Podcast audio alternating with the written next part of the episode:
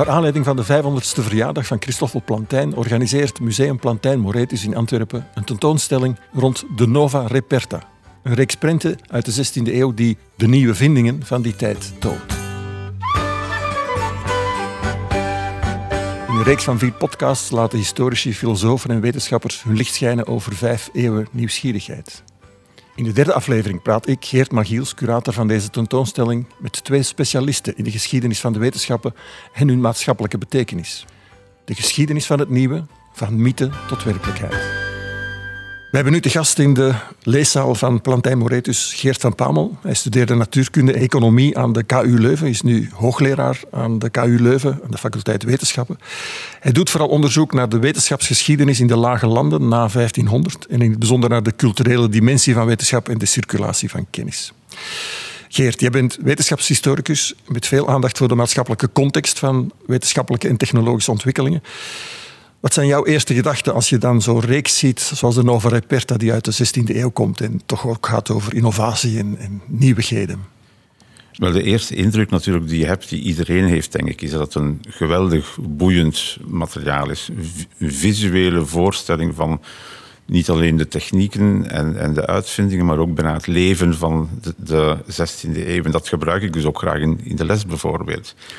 Als je dieper kijkt naar wat er eigenlijk op de prenten staat en wat er achter ligt, dan zie je wel heel wat andere betekenissen naar boven komen. Uh, nova reperta, wat betekent nova? Wat is nieuw? Is een van de vragen die je zou kunnen uh, stellen. Heel wat van de dingen die op de prenten te zien zijn, zijn helemaal niet nieuw, zijn al honderden jaren oud. Dus nieuw moet um, beschouwd worden als een tegenstelling waarschijnlijk met oudheid en renaissance. Maar goed, ook dat is een vraag, want renaissance beschouwt zichzelf als de wedergeboorte van de oudheid. Dus uh, hoe plaats je dan dat nieuw? Um, je merkt ook op in de prenten dat Stradanus niet echt um, een soort uh, revolutionair beeld heeft van er is een revolutie gebeurd en dit is nieuw en al het oude moet weg en we zijn nu in een hele nieuwe wereld. Het nieuwe is, uh, ja, het was natuurlijk een modewoord op dat ogenblik, het nieuwe. Het had ook te maken met de nieuwe wereld, waarbij waarschijnlijk de oorspronkelijke bedoeling van de, de reeks was om vooral de nieuwe wereld te laten zien. Dat is dan eh, Amerika, wat Amerika. heel vroeger ontdekt was door ja, Columbus. Ja. En dus um, het woord nieuw heeft een andere betekenis, denk ik, dan, dan wat wij nu zouden beschouwen als moderniteit of vernieuwing. Nieuw is gewoon een tegen uh, de stelling tussen de oudheid. En dat is nog een andere laag die denk ik in de prenten van uh, Stradanus zit. Um, hij is er ook vaak kritisch over. Het is niet zozeer dat hij zegt, ja, we hebben de boekdrukkunst, kijk eens, we zijn een stuk vooruit. Nee, want wie maakt gebruik van de boekdrukkunst? Ook uh, slechte boeken worden nu vermenigvuldigd en, en, gelezen. Iedereen kan nu een boek op de markt brengen. Er is geen controle meer. Je vindt heel veel van die uh, prenten ook met een, een discussielaag. Van is dit wel goed? Is dit wel vooruitgang? Dit is onze nieuwe tijd, maar is dit wel een goede tijd? En, dat, um, en hoe meer je naar die prenten kijkt en probeert de achtergrond ervan te begrijpen, hoe meer je die uh, kritische dimensie ziet wel in de prenten. Ja, dus het is, het is veel filosofischer dan je op het eerste zicht zou, zou zeggen. Wel, ja, ik weet niet of uh, Stradanus zelf zo'n filosoof ja, ja. was, maar hij werkt natuurlijk wel voor een markt en hij wist heel goed wat de kopers ook um, um, wilden zien en waar ze mee bezig waren. Dus uh, inderdaad, er zit zeker een reflectie in op wat uh, misschien niet zozeer de filosofen zeggen, maar wat zeg maar, de intellectuele gesprekken waren tussen burgers. Want dat zijn natuurlijk de kopers. Um, en burgers zijn inderdaad bezig met een veranderende wereld, met nieuwe technologieën, nieuwe uh, bedrijvigheid, nieuwe markten. En daar zijn vragen bij. En er is een zeker zelfbewustzijn dat uit die prenten naar voren komt. Maar er is ook een zekere zorg, een zekere vraag van, van is onze nieuwe wereld eigenlijk wel zo anders dan de oude wereld? Is onze nieuwe wereld beter dan de andere wereld? Dat soort vragen, dat zit er ook in. Klinkt heel hedendaags eigenlijk, als je die vragen zo hoort. Wel, we leven ook in zo'n tijd waarin we denken dat we een geweldige stap voorwaarts gezet hebben. Of tenminste, waar er heel veel dingen veranderd zijn en waar we zich kunnen afvragen in hoeverre de dingen hetzelfde zijn als vroeger, of misschien toch op een fundamenteel andere manier nu gebeuren. Ja. Maar misschien eerst terug naar de Nova Reperta zelf. Um, kan je een voorbeeld geven van hoe bijvoorbeeld een, een, een beschrijving van het leven van de 16e eeuw um, weergegeven wordt en, en wat daarachter zit als, als tweede laag, of derde laag misschien zelfs? Um, ja, er zijn wat interpretaties daarover uh, gemaakt. Uh, bijvoorbeeld een aantal van de scènes, zeker die rond technologie en mechanisering gaan, die spelen zich zeer uh, stedelijk af. Uh, het is een stedelijke elite. Het is een stad die, die, um, of, of, die de, de, de bakermat is van technologische vooruitgang, zou je kunnen zeggen. Er zijn geen landelijke scènes, er is zelfs over landbouw. Men gaat altijd over de toepassingen en dat gaat toch heel vaak over de medische, over de technische toepassingen. Um, en dat speelt zich in steden af. Dus dat is één punt. Uh, de hele nieuwe maatschappij wordt beschouwd als een een stedelijke maatschappij, wat wij misschien heel evident vinden, maar in die tijd nog altijd een uitzondering was op het leven van heel veel mensen. Een ander aspect wat um, aan bod komt en wat eigenlijk een beetje verborgen is in het geheel, waar je zou kunnen spreken van een soort uh, vooronderstelling die niet bevraagd wordt, is dat elk van die prenten zich afspeelt op één na. Elk van die prenten speelt zich af in Europa, in West-Europa. De enige prent die daar niet zich afspeelt, is de ontdekking van Amerika door Vespucci. En, maar ook dat is natuurlijk een Europeaan die het land ontdekt. Nochtans, heel veel van de ontdekkingen die daar te zien zijn, zijn helemaal niet Europees. Uh, er zijn er een aantal die, die, van andere continenten komen. Denk aan het buskruid, denk aan de windmolens, denk aan, aan de zijdeteelt bijvoorbeeld, uh, de stijgbeugel. Um, maar het lijkt alsof alleen in Europa die ontdekkingen, uh, die uitvindingen tot een, een, nieuwe wereld geleid hebben, tot een, een, een vooruitgang geleid hebben. Uh, het is een um, eurocentrische visie op kennis. Niet dat men zal ontkennen dat die, dat die kennis van elders komt, maar wel dat het uiteindelijk in Europa is dat die kennis leidt tot een nieuwe samenleving, tot een vooruitgang. En dat zit er heel duidelijk ook in, in die mhm. prenten. Ja, ja. Was er daar toen al, waren er toen al bijbedenkingen bij? Want achter die, die dingen uit de rest van de wereld, daar zit natuurlijk ook handel achter, maar ook slavernij en onderdrukking en uitbuiting van, van Zuid-Amerika bijvoorbeeld. Um, zit, zit die achtergrond ook in de Nova Reperta verborgen? Of uh, was dat op dat moment nog niet geen levende kritiek? Het was geen levende kritiek, denk ik. Ik denk dat men op dat ogenblik nog heel erg ervan uitging dat het Westen um, de wereld ontdekte. Um, en men ontdekte ook wel grote beschavingen. Je moet ook, eh, we denken vaak aan kolonisering pas over de 19e eeuw, wanneer vooral Afrika uh, het nieuwe land is waarin gekoloniseerd wordt. Maar de landen die men op dat ogenblik als verre landen beschouwen, waren vaak al hele rijke en heel goed ontwikkelde landen. Dus het is niet zo dat Europa zich daar noodzakelijk de meerdere in voelde. En dat maakt het juist nog zo opvallender dat men in de prenten die uh, Nova Reperta zijn, um, alleen maar de Europese aspecten. Er is geen bewondering voor die culturen. Terwijl men nogthans weet dat de Chinese cultuur, de Indische cultuur, de Amerikaanse culturen ook best ontwikkeld waren met uh, hoge technologie enzovoort. Um, maar uh, men blijft heel erg bij dat Europese beeld, ja. ja. Dus daar wordt eigenlijk een soort van mythe opgeroepen over de superioriteit van, van de West-Europese cultuur, alhoewel zelfs het woord West-Europa op dat moment wellicht nog niet echt zo bestond. Um, zien we in de nasleep van de Nova Reperta de volgende eeuwen eenzelfde soort van mythevorming over wetenschappelijke vooruitgang en, en industriële technologische vooruitgang. Is dat een, een verhaal dat blijft terugkomen? Ja, dat verhaal uh, dat is goed gedocumenteerd. Dat blijft uh, terugkomen. Niet, nog niet in de 16e, zelfs nog niet in de 17e eeuw, maar zeker vanaf de 18e eeuw. En dat komt onder andere uh, aan de oppervlakte in het discours over de niet-Europese beschavingen. waarbij men zich afvraagt hoe komt dat wij sterker zijn dan Indië, zeg maar. Indië heeft zo'n lange traditie.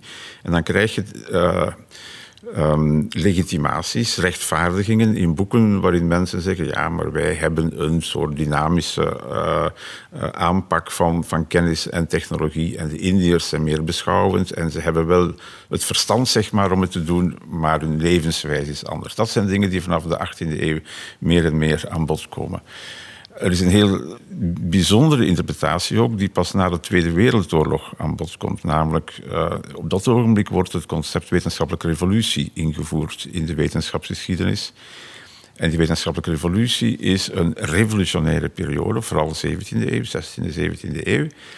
Maar daardoor wordt ook de grens gelegd tussen het Westen heeft dan de wetenschap tot zich genomen en zich eigen gemaakt. En eigenlijk is alles vanaf dan westerse wetenschap. En alles wat daarvoor komt is, ja, dat zijn voorlopers, maar eigenlijk niet zo belangrijk. Westen is de enige activiteit geweest. En um, dat is ook iets dat uh, eigenlijk voortbouwt op beelden die door uh, Nova Reperta eigenlijk uh, ingang hebben gevonden. Dat is ook het idee wat daarop aansluit van toen is de wetenschap ontstaan, alsof er toen iets speciaals gebeurde waardoor, terwijl het woord wetenschap nog niet eens goed wel bestond, denk ik, op dat moment. Wel, dat is een heel complex verhaal natuurlijk. Er gebeurde wel iets speciaals. Ik wil niet zeggen dat de 16e eeuw geen speciale eeuw was. Het was een eeuw van nieuwsgierigheid. Het was een eeuw van vragen, waarbij heel wat uh, maatschappelijke uh, autoriteit in vraag gesteld werd. Denk aan de reformatie en zo. Dus de kerk, wat ook een van de grote um, um, machts... Um, blokken was die al eeuwenlang bestond, werd dan in vraag gesteld. En dat zijn dingen die wel sporen nalaten in het intellectueel leven van een samenleving, denk ik. Um, maar de vraag is of wij dan de enige zijn die kennis geproduceerd hebben, laat staan technologie, want daarover gaat eigenlijk Nova Reperta nog, nog meer. Um, op dat punt um, is het natuurlijk niet zo dat, dat alleen maar de 16e of de 17e eeuw zo belangrijk geweest was wetenschapshistorici kijken nu veel meer naar de 19e eeuw als het moment waarop echt het verschil gemaakt werd tussen de westerse technologie, westerse kennis en dan de niet-westerse technologieën en zo. Uh, dus dat komt eigenlijk pas later. Ja, ja. Uh, eventjes naar die maatschappelijke context waar je al op alludeerde. Een van de, van de dingen die er gebeurde was dat Zuid-Amerika bijvoorbeeld werd leeggeplunderd um, omwille van zijn zilvervoorraden.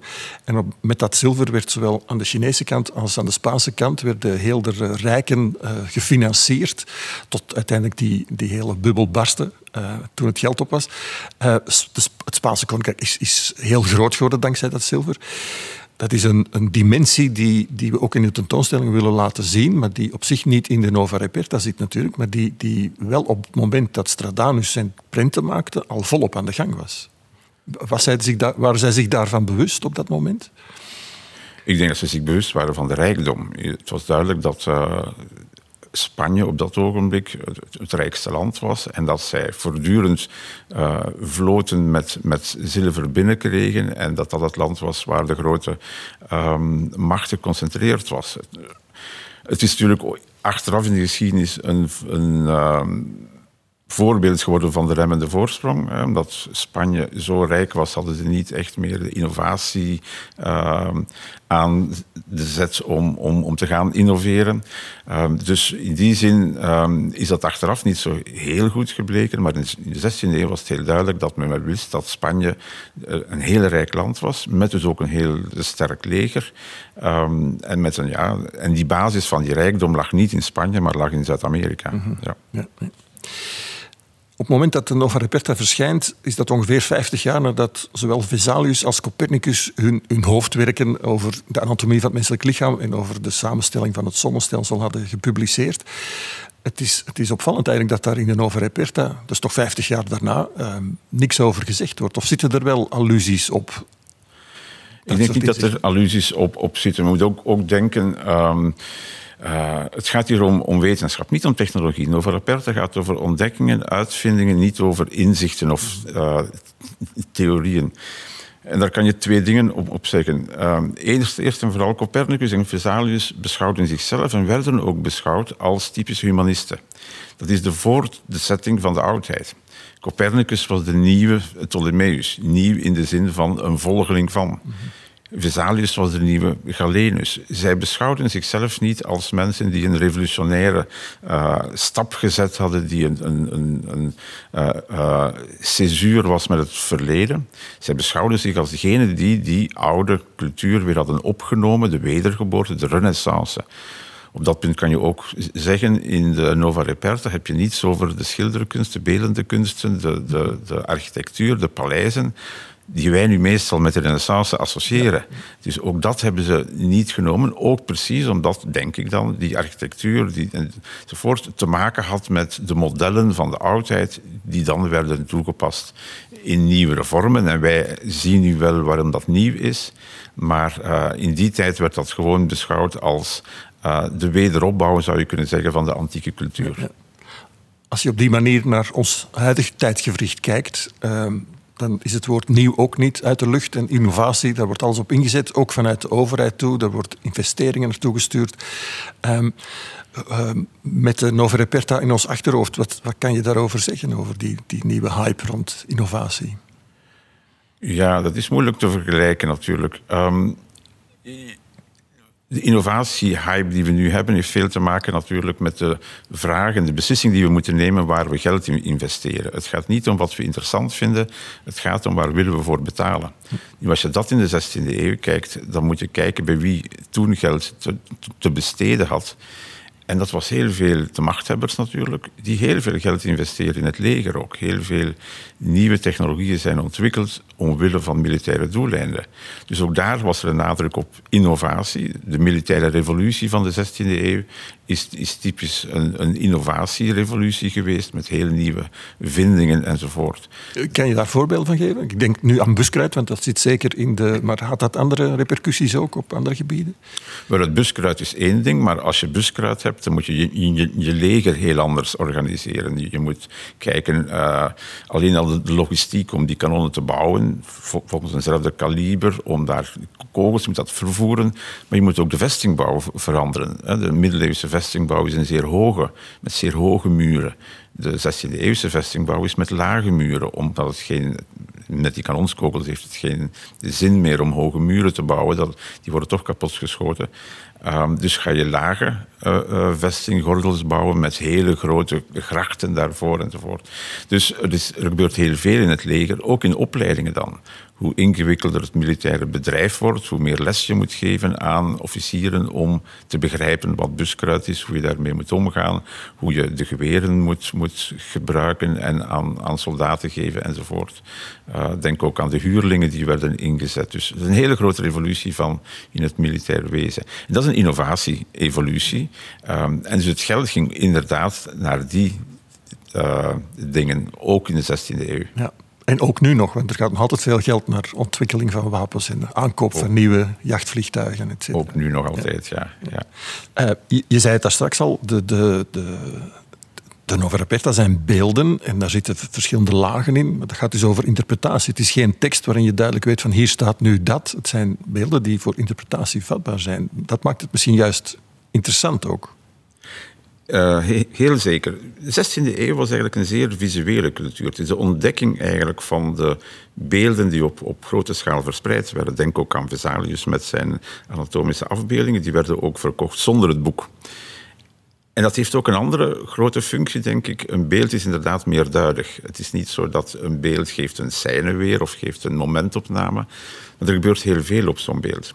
En wat er precies op gebeurt, daar, zijn hele, um, daar, daar, kan je over discussiëren. Dat is ook de functie van zo'n beeld. Een beeld is iets wat mensen aanspreekt, wat hen in beweging zet, misschien nog meer dan teksten, um, en waarover dan een discussie mogelijk is. Um, de 16e eeuw is denk ik een eeuw van nieuwsgierigheid, maar ook een eeuw van onbeslistheid.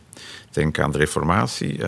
Wie, wat is precies de juiste leer, de christelijke leer? Is dat die van Rome? Is dat die van Luther? Is dat die van Calvijn? Er is een onbeslistheid. En heel veel gelovigen wisten ook niet precies wat ze moesten geloven. Um, en hetzelfde vind je eigenlijk in de omgang met die beelden. Beelden zijn uh, um, objecten van discussie. Je kan ze mooi vinden, je kan ze lelijk vinden, je kan de stijl ervan appreciëren, je kan over de inhoud praten. Uh, ik kan over figuren die op die, op die prent staan uh, praten enzovoort. En die onbeslistheid die maakt discussie mogelijk. En dat is denk ik precies wat ook aan, met nieuwsgierigheid samenhangt. Dat is wat die 16e eeuw zo bijzonder maakt. Als je kijkt naar latere periodes, eenmaal de verlichting eraan komt, dan is de reden de leidraad en er is maar één reden. En het idee, of de, de, denkbeeld dat, dat, dat iedereen dan hetzelfde zou moeten denken, zit, zit wel in de verlichting in. Terwijl dat in de 16e eeuw veel minder was. Misschien een laatste vraag om af te ronden. Um, als je nu gevraagd zou worden om de Nova Reperta van, van 2020 te maken, wat, wat zou daar dan voor jou zeker in moeten? Uh, ik heb daar lang over nagedacht, zelf als ik met Nova Reperta bezig was. Ik denk dat ik op drie dingen uitkom voor uh, de 20e eeuw dan, of een beetje historisch te bekijken. Ik denk enerzijds um, de ontwikkeling van de genetica, DNA, ontdekking van het DNA, kunnen vinden van waar de genetische code zit van menselijk lichaam, van alle levende lichamen. En natuurlijk de technologie om daarmee veranderingen in te kunnen aanbrengen. Dat is ongelooflijk nieuw. Dat is nooit in de vorige periodes kunnen, zelfs kunnen eh, ingedacht worden dat wij zo ver zouden kunnen gaan. Um, tweede, denk ik, voor de hand liggend iets is de computer. Niet zozeer het internet, maar de computer waar ook een rekenvaardigheid, een rekenmogelijkheid is om grote databestanden. We denken aan films en beelden, maar je kan ook natuurlijk aan, aan gezichtsherkenning uh, denken of, of, hele bibliotheken, zoals in mijn geval dan heel handig is, dat je kan uh, met een paar, op een paar seconde kan je bibliotheken van miljoenen boeken doorzoeken. Dat is Zelfs die uit de 16e eeuw. Zelfs die van de 16e eeuw zijn heel veel gedigitaliseerd. En dus dat is een enorme capaciteit die we hebben. En als derde is het iets moeilijker aan te duiden uh, waar de ontdekking ligt, maar het is toch het bewustzijn dat wij als mens onze planeet aan het veranderen zijn. Oké, ook in het verleden hebben we allerlei kritiek gehad op menselijk optreden en, en, en dat we allerlei rampen veroorzaakt hebben. Maar nu doen we dat op een globale schaal. En dat bewustzijn, het bewustzijn dat we daarover moeten nadenken, dat we onze planeet, onze bevolking ook, mensen, de, de groei van de bevolking, dat dat allemaal dingen zijn die we zelf veroorzaken, waar we zelf de gevolgen van zullen moeten ondervinden en iets aan doen dat is echt denk ik een nieuw bewustzijn dat begint met de Tweede Wereldoorlog, de atoombom. Van is dit niet iets dat plotseling te groot wordt? Maar dat gaat met milieuvervuiling, de klimaatverandering enzovoort. Al dit soort uh, dossiers hebben ertoe geleid dat wij nu toch bewust zijn dat dat uh, het welzijn van de planeet en dus van onszelf in onze eigen handen ligt. Ook dat is denk ik een heel belangrijk nieuw inzicht van de 20e eeuw fantastische, mooie idee om mee te landen vanuit de 16e eeuw terug in de 21e eeuw. Geert van Pamel, hartelijk dank. Dank je wel. We hebben hier bij ons eh, Sven Dupré, professor en voorzitter van het departement van geschiedenis van kunst en wetenschap en technologie aan de Universiteit van Utrecht. Hij was jarenlang professor van de geschiedenis van de kennis aan de Vrije Universiteit van Berlijn en directeur van de onderzoeksgroep Kunst en Kennis in de in het premoderne Europa.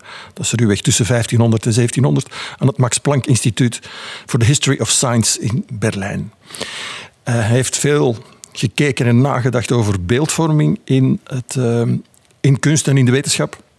In onze tentoonstelling van de Nova Reperta zien we dat gespiegeld aan de oude beelden ook nieuwe beelden komen, zoals scans van hersenen, modellen van DNA of de eerste foto van een zwart gat. Ook dat zijn zaken die we met het blote oog niet kunnen waarnemen. Het zijn beelden die, die gemaakt worden, die artefacten kunnen genoemd worden. Terwijl we toch denken dat ze echt zijn. Uh, zijn we in dat opzicht, Sven, even creatief of misschien kwetsbaar als onze voorlopers uit de 16e eeuw? Denk dat we inderdaad even creatief en kwetsbaar zijn als onze voorlopers in de 16e eeuw. Er is hier inderdaad niets, uh, niets, niets nieuws. Hè. Uh, beelden vandaag, uh, en dat, dat is heel duidelijk bijvoorbeeld um, in, in, in kunstbeelden. Hè. Denk maar aan, aan fotografie. Ja, die zijn altijd artificieel geconstrueerd.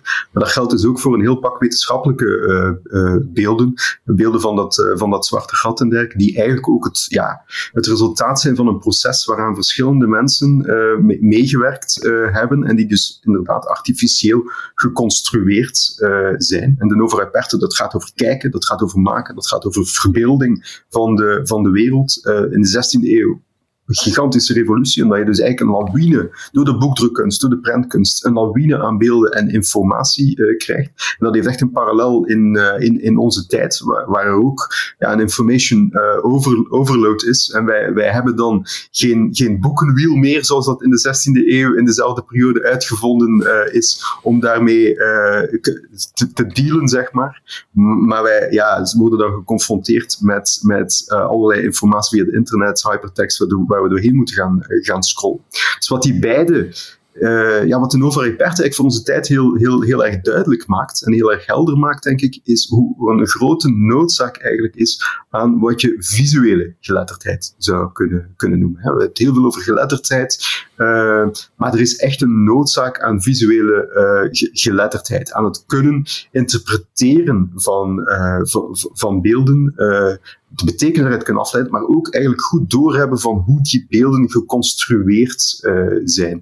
En, en dan gaat het inderdaad misschien eerder ja, over fotografische beelden, gemaakt door allerlei nieuwe, nieuwe beeldtechnologie, maar ook door het goed kunnen interpreteren van bijvoorbeeld hoe data gevisualiseerd worden in een grafiek. Dat lijkt me ook in de huidige context van een epidemie, lijkt me dat, lijkt me dat vrij, vrij, een vrij handige skill en een noodzakelijke skill voor de samenleving en voor mensen in de samenleving om te hebben. En het maatschappelijk debat uh, te, kunnen, te kunnen deelnemen. Dus dat maakt, dat maakt de Nova Reperte, ik denk, bijzonder actueel. Ja.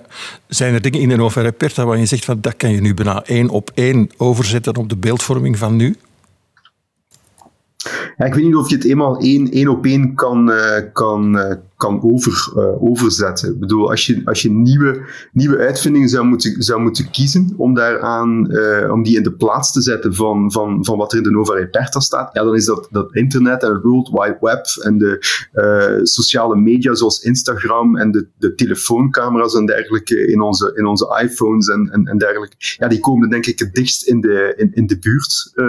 dat, die zouden echt alle prenten, die we gaan over de prentkunst, um, ja, die die eigenlijk een soort van metaprent, de belangrijkste prent is, denk ik eigenlijk, in de, in de Nova Reperte. Die zouden die makkelijk kunnen, kunnen vervangen. Maar je, je kan eigenlijk veel breder, denk ik, gaan denken aan, aan allerlei soorten van uh, technologieën op veel kleinere schaal. Uh, of, of waar je misschien minder direct aan denkt. We denken nu bij innovatie en technologie, denken wij, we denken aan Silicon Valley. Hè. Bedoel, uh, of de Silicon Valleys van, uh, van, België, waar, die, waar die dan ook liggen. Maar we denken aan dit soort van, van zaken. Um, terwijl ja, het, het, het heel duidelijk is in over Reperte dat het niet zozeer gaat over, over die grote nieuwe spitstechnologieën, maar dat het vaak gaat over, over heel eenvoudige dingen, maar dat vooral de maatschappij, zoals de, de bril bijvoorbeeld, hè, maar waarvan de maatschappelijke impact op dat moment uh, groot, echt wezenlijk gaat, gaat, gaat veranderen. Uh, en dus met andere woorden, als je eigenlijk zou moeten denken misschien aan, uh, ja, ook zaken die je in een nieuwe Nova Reperte zou kunnen opnemen, om het nu echt over iets van 2020 te hebben, dan zou je misschien wel aan moeten denken om voor het mondkapje daarin, daarin op te nemen. Geen nieuwe uitvinding, bestaat al veel langer op allerlei manieren. Maar er is, ik denk dat het nooit eenzelfde maatschappelijke impact gehad heeft als vandaag. En dat is dan het mondkapje als technologie. Ja, dat is misschien niet direct de technologie waaraan we, waaraan we denken als we aan spitstechnologie denken. Maar het is een heel belangrijke technologie. En dat toont denk ik heel goed aan hoe technologie eigenlijk niet zozeer altijd over dingen gaat, maar dat het eigenlijk over mensen gaat. En hoe mensen met die dingen omgaan en hoe die, en hoe mensen met die dingen en hoe die verhoudingen ja, tussen mensen gaan bepalen. Ja. Ja. ja. exact. En hoe die de verhouding tussen mensen gaat bepalen en hoe die dus eigenlijk ook leidt tot andere manieren om onze samenleving uh, vorm, vorm ja. te geven. Had, had, wij kijken nu terug op die Nova Reperta, 500 jaar geleden, dat is bijna niet te vatten, zo lang. Um, wisten zij toen al wat voor soort impact dat soort dingen aan het hebben was? Want uh, bedoel, zij zaten er toen middenin, zoals wij nu middenin een aantal andere situaties zitten, waar we eigenlijk nauwelijks besef van hebben van waar het naartoe zal gaan. Wisten ze dat in die tijd ook al? Waren er daar mensen die daarover nadachten? Ik denk dat de Aperte juist, juist heel goed toont dat daarover nagedacht uh, werd. Uh, en natuurlijk konden zij uh, zeg maar de, de, de toekomst niet, niet, niet voorspellen, maar er zijn juist een aantal uitvindingen opgenomen die helemaal niet echt uitvindingen van die tijd zijn, maar waar er iets grotere distantie is, die nieuw zijn, zeg maar voor ja, de grote periode van de renaissance. Um, dus nieuw ten opzichte van wat er in de oudheid bestond. Uh, maar die eigenlijk juist tonen, zoals die bril, uh, maar zoals ook een aantal andere dingen die daarin in, in, in verwoord worden of getoond worden. En die eigenlijk juist, juist tonen dat zij heel erg bezig waren met van wat de impact van die dingen was op de manier waarop zij de samenleving eigenlijk uh, vormgeven. Dus ja, er zit, er zit heel veel, um, laten we zeggen, een soort van zelfbewustzijn in. Van wat de enorme impact is van nieuwe vinding. Van nieuwe technologie. Mm. Je hebt er dus straks al één genoemd, het internet, maar heb je er nog een paar van die dingen die je nu in een nieuwe Nova Reperte van vandaag zou willen steken? Uh, ik vind dat, dat, nieuwe internet, vind ik, vind ik eigenlijk, internet en, en alles daaromheen, heel, wat, wat, de beeldcultuur bepaalt, vind ik eigenlijk absoluut echt wel het, uh, wel, wel, het belangrijkste. En dan denk ik in eerste plaats toch echt ook wel aan, aan digitale camera's en dat soort van, van zaken. Dat, dat lijkt mij het meest belangrijke uh, van, van, uh, van, van wat hier gebeurt. Dus heel, dan gaat het niet enkel over internet en manier op verspreiden, dan gaat het eigenlijk ook over alle andere technologieën die daar rond ontstaan zijn. Uh, en die mogelijk maken dat beelden alomtegenwoordig zijn op dit moment. En niet alleen beelden, want toen was het het boek gedrukt een, een belangrijke doorbraak. En ondertussen hebben we e-readers natuurlijk, die het lezen veel dichter bij de mensen brengen en draagbaarder maken. Een nieuwe, nieuwe stap vooruit van een oude technologie. Dat, dat, dat, dat klopt, ja. Uh, uh, maar je moet daar altijd ja, ook die dubbelheid in, houden, denk ik, met al die technologieën die enerzijds ja, dingen toegankelijker maken, maar altijd voor een, bepaald, voor een bepaalde groep van mensen. En elke nieuwe technologie, of dat nu gaat over e-readers of, of andere technologie, sluit ook mensen van, van, die, van die informatie uit, omdat ja, die nieuwe technologie bijvoorbeeld uh, te duur is. Uh, um, uh, of grondstoffen ook gebruikt die bijzonder schadelijk zijn voor, voor de toekomst van onze planeet. Dus ja, dit, dit soort van, die dubbelheid, die zit er eigenlijk die zit er altijd in. Oké, mooi idee om even te sluiten. Sven, dankjewel. Dankjewel. Dit was de derde in een reeks van vier podcasts bij de tentoonstelling Een eeuw van verwondering, 500 jaar nieuwsgierigheid en innovatie waarin met behulp van 16e-eeuwse beelden de nieuwigheden van toen worden geconfronteerd met innovaties van nu. In een volgende aflevering heb ik het met mijn gasten over de wonderlijke wegen van de vooruitgang, die soms ook achteruitgang kan betekenen.